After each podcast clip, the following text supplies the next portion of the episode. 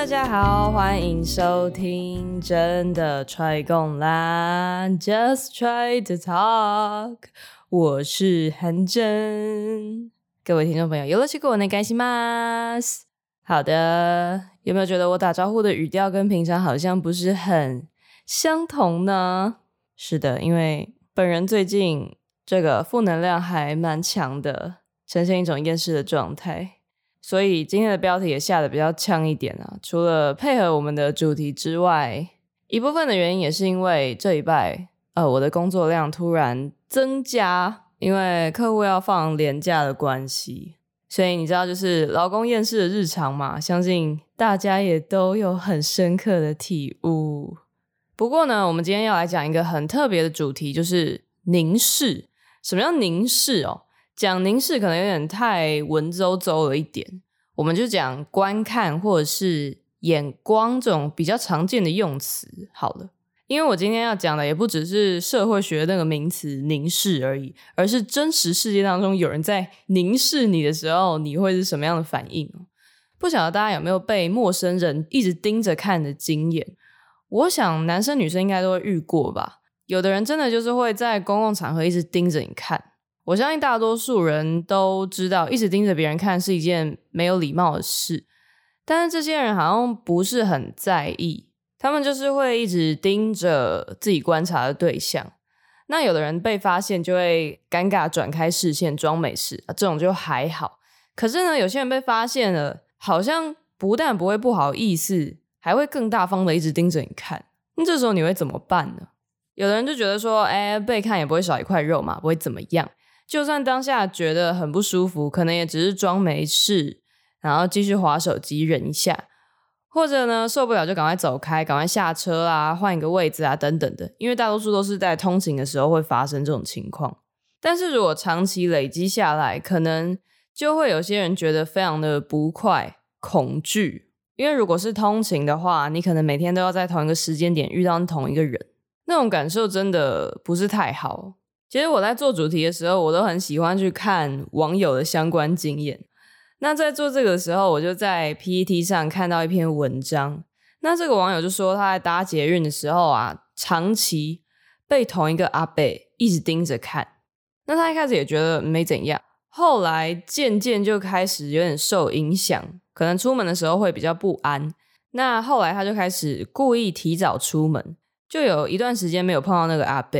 过了一两个月以后，有一次他在捷运站被撞了一下，他发现居然是那个阿伯经过的时候用身体撞他，然后那当下他就非常的崩溃。最后呢，这位网友就受不了了，他就直接冲去找那阿伯对峙，就问他说：“你干嘛一直看我？”那当然，那个阿伯是死不承认啊，就是说我哪有在看你啊？啊，如果你没看我，你怎么知道我在看你啊？啊之类的。最后呢，还骂这个网友是神经病。然后那网友就回骂说：“你才神经病嘞！”然后就这样不欢而散。这个故事好像就结束了。那当这个网友把事情放到网络上面，跟大家可能吐苦水或分享，其他人怎么回应呢？我看到底下的留言，其实我自己蛮惊讶的。有一半的人跟我想的差不多，就还蛮支持他的，也觉得一直被看真的很不舒服啊。这个阿伯已经不只是盯着看，然后还去撞他，刻意的跟踪。这样的行为已经有点过分了。可是呢，底下也有另外一半的人觉得这位原 po 就是原本发这篇文章的人啊，觉得原 po 的问题比较大。那这些留言呢，可能都是说，哎，看也没犯法啊，或是说质疑原 po 说你是不是有被害妄想症啊，所以才会夸大其词。说不定那个阿北才在想说，哎，为什么有个年轻人一直看我？甚至还有后续的讨论，出现一些比较偏激的留言呢。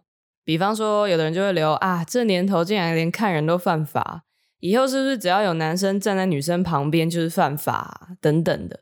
而且不只是一两个账号，那就让我感觉好像很多人都没办法理解被看这件事到底有什么大不了的。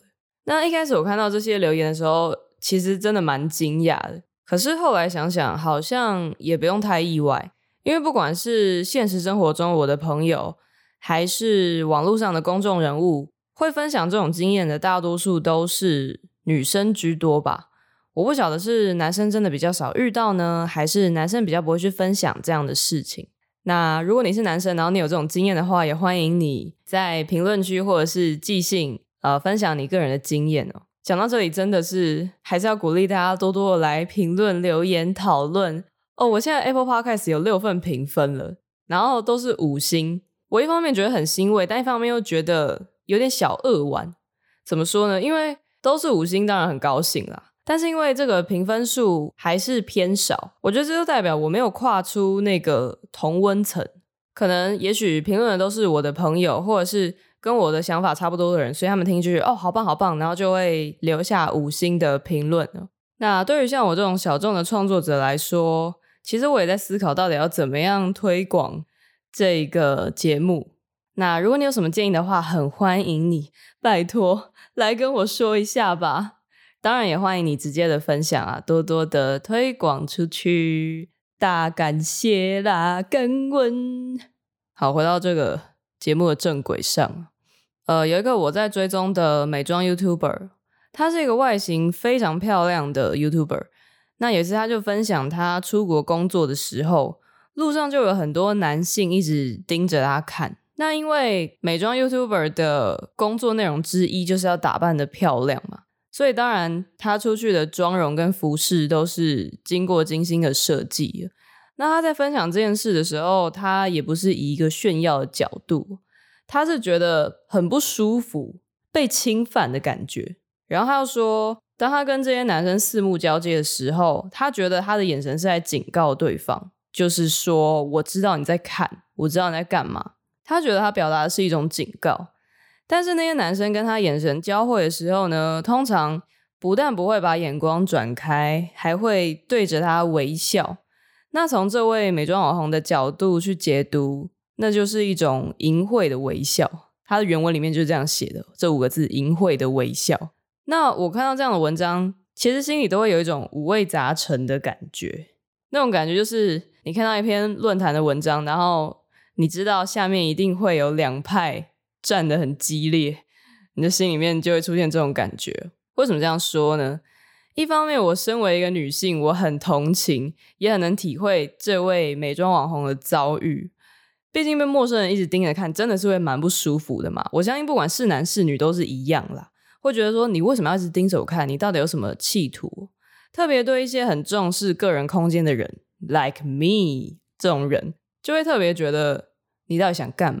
虽然是这样说，但是另一方面，我也可以想象，一定会有一群持反对意见的人，不能说反对意见啦，应该说一定会有不同看法的人，会觉得说怎么样啊？别人爱看美女不行吗？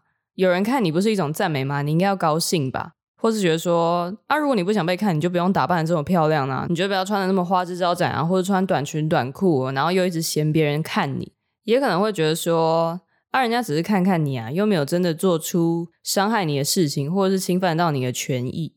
那我觉得，不管是刚刚提到的这位 PTT 的匿名网友，还是这位美妆网红，他们都开启了一个非常难解的战场，就是视线也应该要有界限吗？其实这一集我本来是想要做肢体界限的主题，可是呢，后来想想，其实。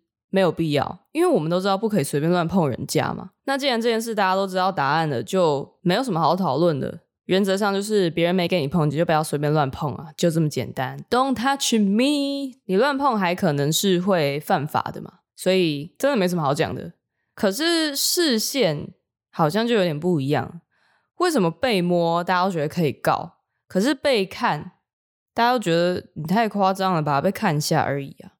他的确是不同程度的侵犯，而且今天人家乱摸你，你可以有物证，不是物证，在讲什么？今天人家乱摸你，你可以有目击证，你可以有人证，可是你要怎么证明人家乱看你？眼光这种东西真的是无法避免的，不管是你看别人，还是别人看你，故意的还是不经意的，今天只要你出门，别人就一定会看到你，你也会看到人家，所以真的很难去界定一个范围。如果不是隐私的地方被看，就没什么吗？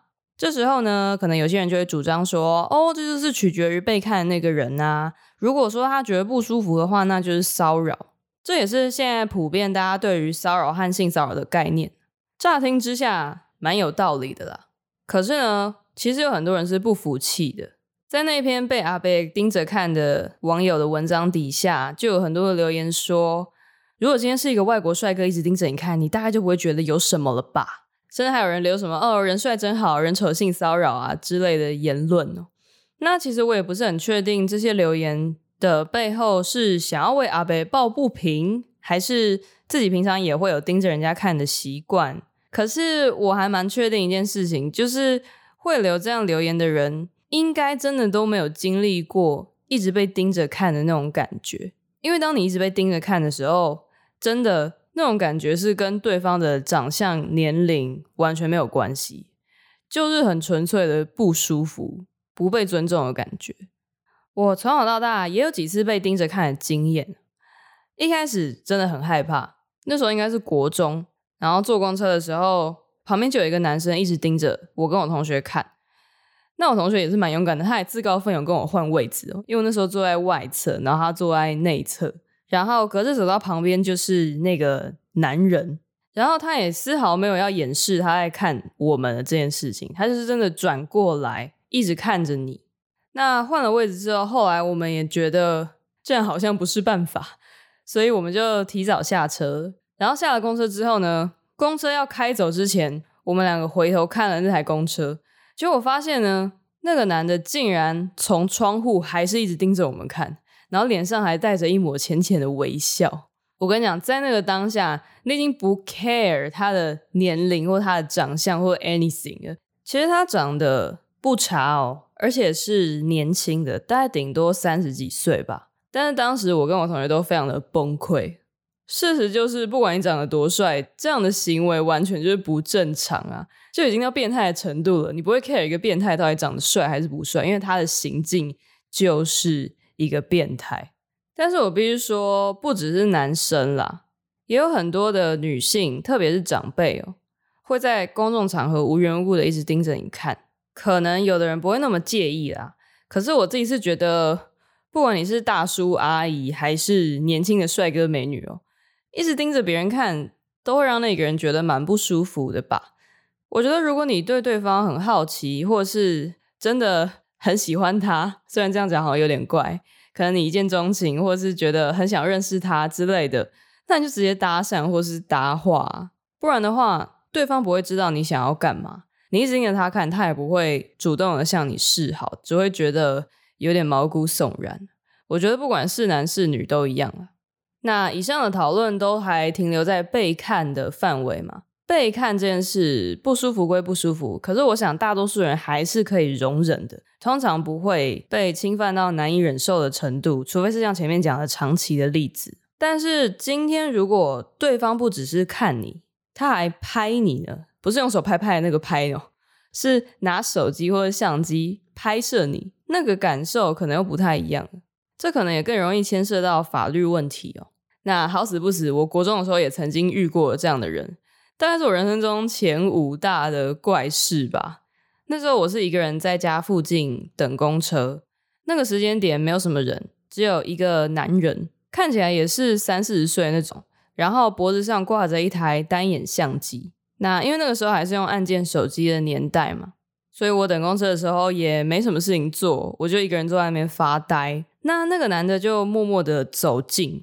那一开始当然我是想说他也要等公车嘛，所以没怎样。但是呢，就在某个瞬间，我一抬头，那个男人就站在我正前方。然后那时候我坐着，他站着，他跟我的距离大概不到三十公分，而且他那个时候是拿着相机对着我，他那个相机的镜头大概就在我头上而已。我抬起头那一瞬间，就咔嚓，我还看到那个相机的镜头关起来又打开。然后他事前没有告知我任何事情，然后事后也没有做任何的表示，就这样拍下去。其实当下那一刻，我非常的震惊，然后心里也隐约有一点不爽的感觉。可是因为那时候还是一个小女生，不谙世事，然后就觉得说，诶，我应该要不爽吗？这是正常的吗？也许街拍摄影师都是这样子，是不是我太大惊小怪了？所以我当下只是用一个很不解的眼神看着他，但是我也没有做出其他的行动。那后来我的公车来了，我就上车，结果呢，他也上了车。整台公车就只有我跟他跟公车司机。那在车程当中，他也是有回头看我几次，但是因为当下我也没有证据说他就是跟着我上公车，然后一直看我。也许他是真的刚好要搭这班车，然后偶然的回头这样瞄了两三眼，其实也不一定在看我啦，有可能在看别的东西。对，还是要帮他做个平衡报道啦，不然我也是很怕被出征说，哎，你是不是有被害妄想啊？但是从头到尾，他拿着相机对着我拍这件事情是确定的。那后来幸好他是比我早下车，可是不管他到底是不是跟着我上车，从他拿起相机拍我的那一刻起，我就完全处于一个紧绷的状态，无法放松，一直到他下车的那一刻，我的这个自我防卫的机制才松懈下来。讲到这边，我觉得应该大部分的听众朋友都可以感同身受，那种有点不开心也有点不爽的感觉。一个人一直看你，然后拿相机对着你拍，没有经过你的同意。可是如果你真的要讨论对错，好像你也很难去说他到底做错了什么。如果他公开那些照片，甚至贩卖那些照片，那当然就犯法了嘛。可是如果他只是留下来自己欣赏呢？如果人家一直看你没有做错事的话，那他想要永远说永远有点怪怪。他想要更长时间的看着你，然后用照片把你的影像记录下来，那这样是不是也没什么大不了的呢？就像如果你今天去一个观光景点拍照。多少一定会有其他人的脸入镜嘛？那你自己也可能会不小心入镜其他人的照片。可是这种情况下，你会觉得不舒服吗？你会要求每个拍到你的人都把你的脸删掉或者码掉吗？我想应该大部分人是不会的。可是这件事一旦有了针对性，可能就开始会让人感到不舒服了。现在每只手机都可以拍照，那有些人就会随手拍下路人的照片。通常这些被拍的对象都是年轻女生，可能穿短裤短裙啦，而且清一色都是背影照，看起来就是一副完全不知道自己被拍的样子。那我也看过一些这样的照片在网络上面被分享，然后底下的留言就会开始品头论足啦，开始讨论这个女生的身材、她的穿着等等的。那这样的行为又应该怎么被看待呢？其实你说，诶，就跟几个男生在路上看妹，好像差不多的意思。只是把这个看妹的场景移架到公开的平台，然后号召所有的使用者跟他一起观赏，然后上传的照片也不是什么女生私密的照片或是隐私的东西，因为他当下就是出门在外就是长这样，只是他不知道自己被拍摄。的确，也有人觉得这样很不舒服，让人觉得很恶心，也会问发照片的人说。诶，请问你有经过当事人的同意吗？这偷拍了，你竟然还敢上传？但是拍的人和评论的人就会回说：啊，我又没有拍到他的脸，或甚至有些人还会回说：诶，他敢穿这样，我为什么不敢拍？而且这还是有上传到公开平台的情况。有的人可能只是拍了，然后传到一个非公开的群组，跟朋友一起讨论。这样，如果那个被拍的女生没有发现的话，好像也是不能怎么样。毕竟我们走在路上也不能阻止人家对我们评头论足嘛。那拍摄的这个人好像也只是换了一种方式去欣赏或评论这个被拍的人的外形，然后也让不在他身边的这些好妈吉可以一起来交流讨论。而且因为网络上可以用文字讨论嘛，所以这种方式说不定更不容易被当事人发现，比起你在旁边窃窃私语。我还有另外一个很喜欢的美妆 YouTuber，我们就叫他 C 好了。C 呢就有分享过自己被拍照，然后很不舒服的一次经验。那个时候呢，他在海边在跟朋友拍穿搭照，然后其中有一套服装就是比基尼泳装。那他跟他朋友在拍的时候，就发现有一架空拍机一直在他头上。那一开始他就怕自己误会，觉得哦，可能对方只是在拍这个海滩的景而已。但是因为空拍机一直停在他头上，所以最后他就去问这个空拍机的主人，呃，他是一个年轻的男生，然后 C 就问他说：“不好意思，请问你是在拍我吗？”然后那个男生就笑笑的承认说：“哦，对啊，我就是在拍你。”然后 C 当下除了惊讶以外，也觉得很不舒服，他就跟对方说：“那不好意思，可以请你把我的照片删掉吗？”然后经过一番没有特别愉快的沟通。可能对方也察觉到 C 还蛮不高兴的，所以就在他的面前把拍他的照片都删掉了。那这件事情似乎就落幕了。但是 C 并不觉得这是一件小事，他在他的影片里面说，这件事让他觉得，哇，原来女生这么的不被尊重。然后也连带提到了，也是我今天蛮想要提出来跟大家讨论的事情，就是所谓的男性凝视。什么是男性凝视呢？其实不只是男性而已啦，也有阶级凝视啊，哦，各种凝视等等其他的说法。凝视讲白了就是社会戴的有色眼镜，跟我们常听到的标签也蛮接近的。可是标签比较偏向是去分类人事物。凝视呢，就不是只有分类而已，还带着某种期待，而且凝视通常是上对下的期待。一般来说，是地位比较高的人，握有比较多权力的人，他们会用某种特定的眼光去看待地位比较低的特定族群，然后期待这些人展现出他们心目中理想的样子。所以，不管是凝视的人还是被凝视的人，其实都会被这种关系影响。举个例子哦，大家都知道世界名画啦、名雕像中有很多的雕像跟名画都是裸女吧？可能已经见怪不怪了哈。那如果是以神话为主题的话，男女都裸体其实也还算是正常啦。毕竟好像古希腊人就是真的不太喜欢穿衣服，我也不知道为什么。呃，但是呢，在一九八五年，有一群匿名的女艺术家。组成了一个团体，叫做游击队女孩，英文叫做 Gorilla Girls。然后他们的宣传标语就是：“女人得要脱光才进得了大都会美术馆吗？”在现代艺术中，女性艺术家的数量低于百分之五，但是艺术品中的女性裸体占了百分之八十五。那这个团体不只是标语很耸动哦，他们非常注重抗议的视觉效果。他们的标志就是大猩猩的头。接在一个女生的身体上面，这个猩猩的脸呢，就非常的愤怒，非常的 hardcore。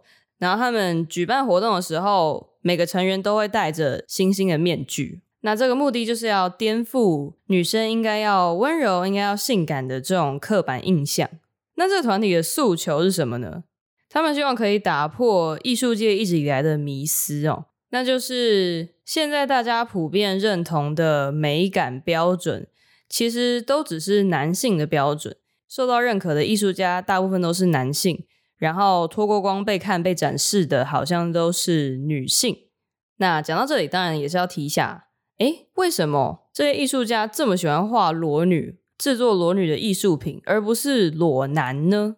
当然，很大的原因可能是艺术家大部分都是直男的关系，但是其实背后也有另外一部分，并不是这些艺术家的本意。英国有一位非常出名的艺术史学家，叫做克拉克。他就在自己写的书里面分析说，古典艺术里面有很多女性裸体的画像，这里面的女主角呢，大多数都是当时王公贵族的情妇。那当时的男性贵族，一方面怕自己外遇被指指点点，但是另一方面呢，又想要展示自己对小三的这个占有权。所以呢，就会聘请艺术家来画这些情妇。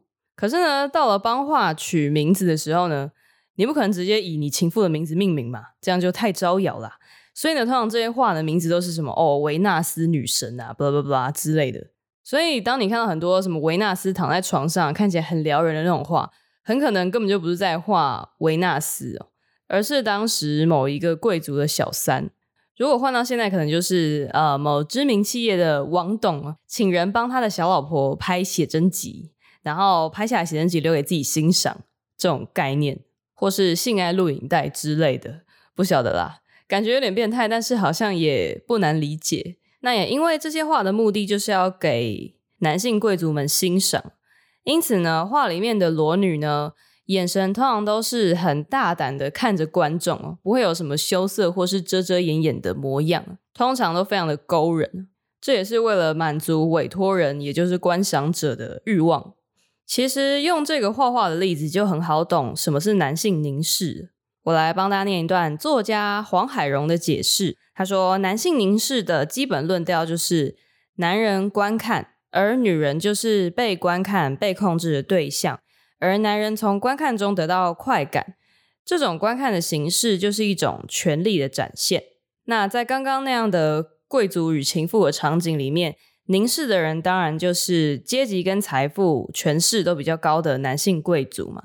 那被凝视的就是画中的女主角，也就是他们的小三。那听到这边，有些人可能觉得，诶，不太对劲啊。毕竟呢，要外遇也是你情我愿啊，说不定还是小三为了钱去倒贴王董，然后被拍裸照啦、画裸画，说不定他还乐在其中。这当然也是很有可能的，甚至大多数的情况好像也都是这样。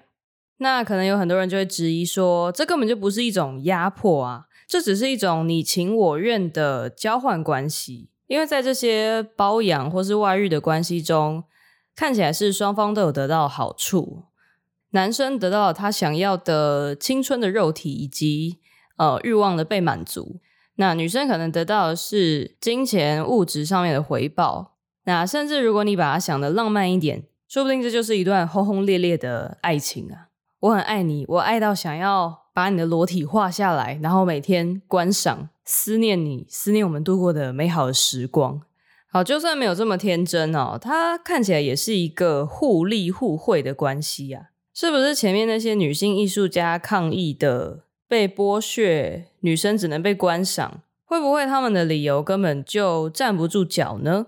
其实最近我们在网络上有时候也会看到一个词，叫做“父权红利”。这个词常在很多关于女权的论战当中出现。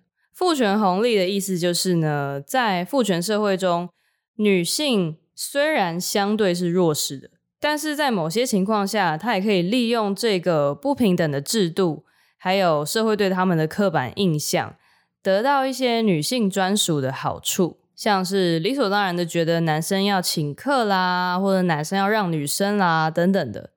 有时候利用自己的外貌讨好男性，得到物质或其他方面的好处，也会被人说是在领父权红利。当然，也有很多衍生出来的词，像我们比较常听到的“女权自助餐”，其实就是在讲有的女性主义者只在乎女性的利益，不在乎真正的性别平等，所以遇到不利于女性的事情，就会大加挞伐。可是，如果遇到一些情况，男生是弱势的时候，他们就不发声了，甚至会为女生找借口，所以就会被部分的人认为是女权自助餐。我觉得这当中有非常多值得探讨的事情。我在准备今天的节目的时候，我找到一篇很有趣的论文，我念一小段给大家听，大家可以一边听一边猜猜看，这是什么时候发表的论文。好，我开始了。在人人崇拜美貌的时代。女性在男人眼中的形象可以决定她所得到的待遇。为了在审视的过程中取得支配权，女性必须将男性观看的眼光内化，由内在的男性视角来审视此被审视的女性自我。好，讲白话一点就是呢，身为一个女生，你必须要去参透男生是怎么看你的，以便得到好处。好，继续念。当女性网络相簿的观看者在浏览美女的照片，对照片中的女体有美丑的评价判断时，其实就是由存在于内在的男性审视者来进行观看。女人心中的她，这她是人部的她，告诉女人怎样的外貌对男人而言是美的，是可以得到较好待遇的。于是女人便屈服这个美丽标准。以换取权力奖赏。好，念到这边，大家知道这多久以前的论文吗？这是二零零八年的论文。那个时候呢，还没有什么网美，也没有什么直播主。这篇论文是在研究无名小站的网络相簿。我那时候无名还在哦，而且还蛮兴盛的。那为什么我会特别把这篇论文拿出来呢？因为看到的时候，我内心也有很大的 shock。我曾经以为。现在年轻女生会这么在意外表，是因为 IG、YouTube、Facebook 这些社群平台兴起，还有很多直播平台的出现，所以就助长了这种外貌至上的风气。可能一部分也是，可是我现在发现最主要的原因，其实并不是这些社群平台。不管是在中古欧洲时代那些裸体的小三的画像，还是十二年前无名小站的正妹相簿。或是今天 IG 上面各大直播平台上面网美的崛起，或多或少都反映了一个现实，就是女人最大的价值就是观赏价值。这就是为什么女生被要求不能变老、不能变胖，然后不能变黑，不能变丑。因为父权社会最在意的就是女性的身体不能失控。那失控就像是呃穿得很怪啦，打扮得很怪，或是身材不符合当代的审美，或是说你有皱纹，你的肌肉太发达，或者你太胖等等的，这些都必须要符合父权文化的一个社会规则。那在这个规则之下，有些女生的身体就受到欢迎，那有些女性的身体就是不被欢迎。当然，对于男生身体也不是完全没有要求，但是要求的程度还是有非常大的落差。你看美妆保养的主要客群就会知道。我觉得这篇研究无名小站的论文真的很有趣，虽然他研究的已经是时代的眼泪，但是你把受访者讲出来的话套用到今天的美女直播主或各种网美身上，真的完全适用，一模一样。它里面也访问了男生跟女生哦，而男生在看美女相簿的时候，完全就是男性凝视的完美示范；而女生呢，看到某一些卖弄性感或是很明显要讨好男人的相片，会觉得厌恶，觉得不耻，认为这些网络上的美女呢，一边领取父权红利，一边也成为物化女性的帮凶。